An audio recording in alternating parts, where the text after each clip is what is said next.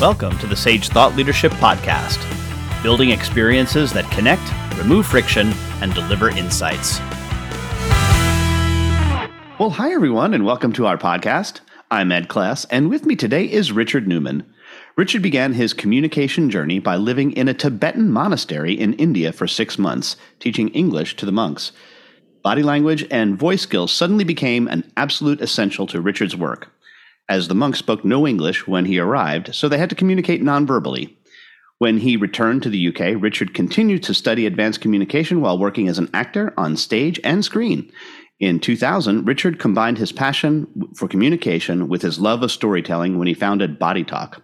Richard's new book, Lift Your Impact Transform Your Mindset, Influence, and Future to Elevate Your Work, Team, and Life, reveals the small communication changes that can create great a great, massive difference in the way you are perceived by those around you. Welcome to the Sage Thought Leadership Podcast, Richard Newman. Great. Thanks very much, Ed. Thank you for having me on. So, first off, Richard, why do you do what you do? Uh, well, you know, for me, this has been a lifelong journey, a lifelong passion. Uh, so, going back from when I was just four years old, uh, I I've been told retrospectively by my parents that I was a very shy child, uh, I now know that I am very much an introvert, and I also was recently diagnosed autistic. So I had these various different challenges I was dealing with around communication. And uh, I remember, like, one of my first memories is when I was four, going on five years old, sitting in a, like a kindergarten school, and I was struggling to connect with the children around me, and I just didn't understand why that was. And that challenge with communication continued throughout my school days until I got to the point where I was uh, in my late teenage years and I started to read about communication and read about body language and tone of voice and stage presence and all these things that really uh, lit the fire under me to like keep pursuing this passion and ended up with me uh, teaching at the monastery, like you mentioned there, and then studying acting. And uh, really, what, what I was so passionate about in my early 20s is that I got the opportunity to start as a hobby teaching people communication skills. And they really enjoyed what I was doing. I was able to help them have some breakthroughs because by this point, I'd read something like 200 books on the subject of communication and had that opportunity to use nonverbal skills in teaching with the Tibetan monks and learned about acting uh, in London. And so I was able to make significant differences for people in a short space of time. And so I've continued doing that, running my business now for more than two decades, helping people all around the world with communication because it was very much scratching my own itch to begin with, but now letting people find their voice and be able to speak up and, and inspire people with their message is um, really fulfilling for me. Well, tell me more about your book, Lift Your Impact. So, Lift Your Impact was written uh, based on challenges that I noticed my clients having over the last three years. So, uh, you know, going back a good few years ago when I was working on communication, people wanted to learn about sort of public speaking, they wanted to know about presentation skills and that sort of thing. And then the requests really changed with our clients these last three years, where people have said they really wanted three things. Firstly, people have been saying they want to improve their mindset People have gone through a lot of stress, a lot of overwhelm, a lot of change that's happening. And so I wanted to share with people strategies that they can use to thrive in any situation so that they are able to be the best version of themselves in the moments that matter and deal with stress and any other elements that are coming up for them right from the moment they wake up and all the way through the day. And so the first key section in there is all about mindset. The second piece around communication in there it's really about connection. So we found that people have shifted from that need to sort of broadcast their views in the way they communicate to really wanting to resolve conflicts in one to one situations uh, or be able to feel a deeper relationship with the people that they're working with. Well, we know a lot of people with their virtual working or in the way companies have been built over the last few years, they're just feeling that they don't really. Uh, have a connection with the other people that they work with, or they're not able to resolve challenges that are coming up. So that was the second key part of the book. And the third part was I've noticed a lot of people saying they just don't feel they've got a sense of purpose in who they are and what they're doing.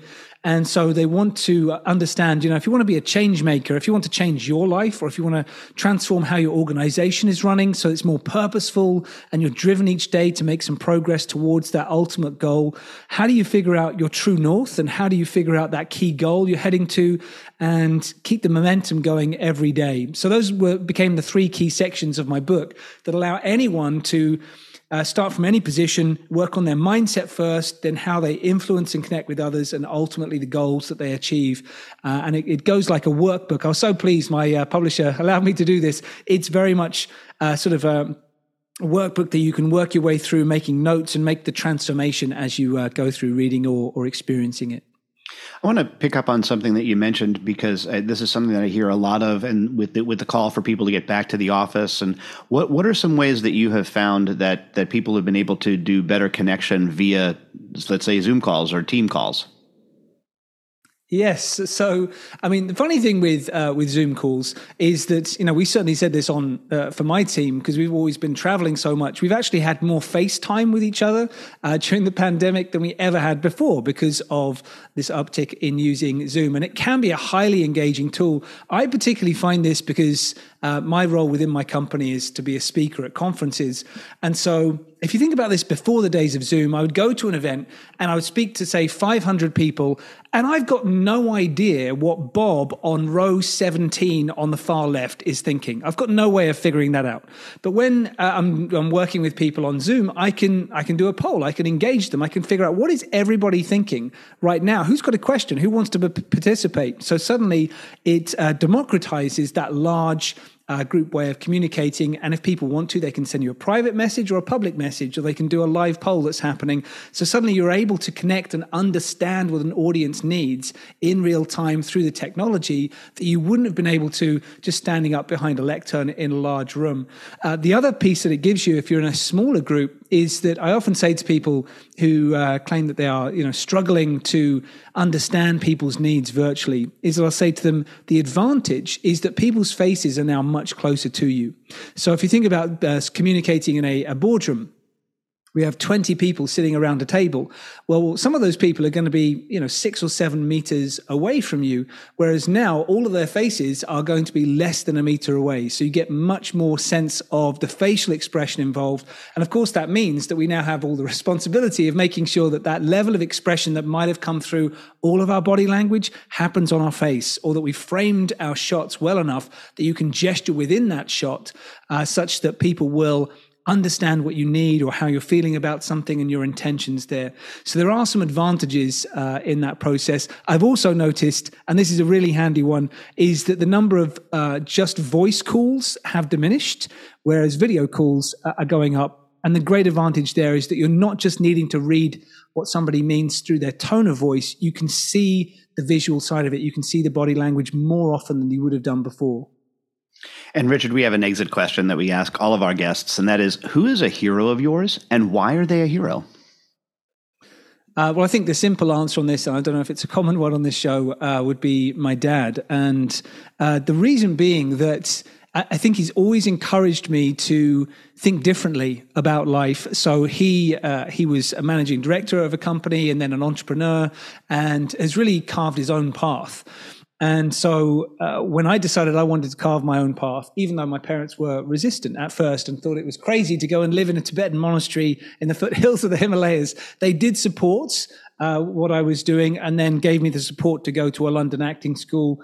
And then most importantly, you know, when my dad heard this inkling of an idea that was really a hobby of teaching people communication, uh, he was the one who gave me all the support and encouragement to say, look, this is how you build a business. This is, this is what you can do. You can go after these networking events. Let me find someone who can help you build a website and uh, put the full encouragement there where I think, you know, other people might have said, no, go and get a safe job, be an accountant. Uh, and so, even though there was a little bit of that uh, when I was younger, when you know I've always been good at maths, I think as soon as they uh, they realised my parents that that was the direction I wanted to go in, they were supportive of uh, making sure that I I got to fulfil the dreams that I had of building this business. So, you know, seeing what my dad had done in the past of carving his own path really gave me that opportunity to believe that I could do it too. And lastly, Richard, how can somebody contact you? So the best way to find me is uh, if people go to liftyourimpact.com forward slash the book liftyourimpact.com forward slash the book. Uh, that's where people can find out more information about me as a speaker, the book in general, and social media details are on there as well. The book is Lift Your Impact Transform Your Mindset, Influence, and Future to Elevate Your Work, Team, and Life. The author is Richard Newman. Thanks so much for being a guest on the Sage Thought Leadership Podcast.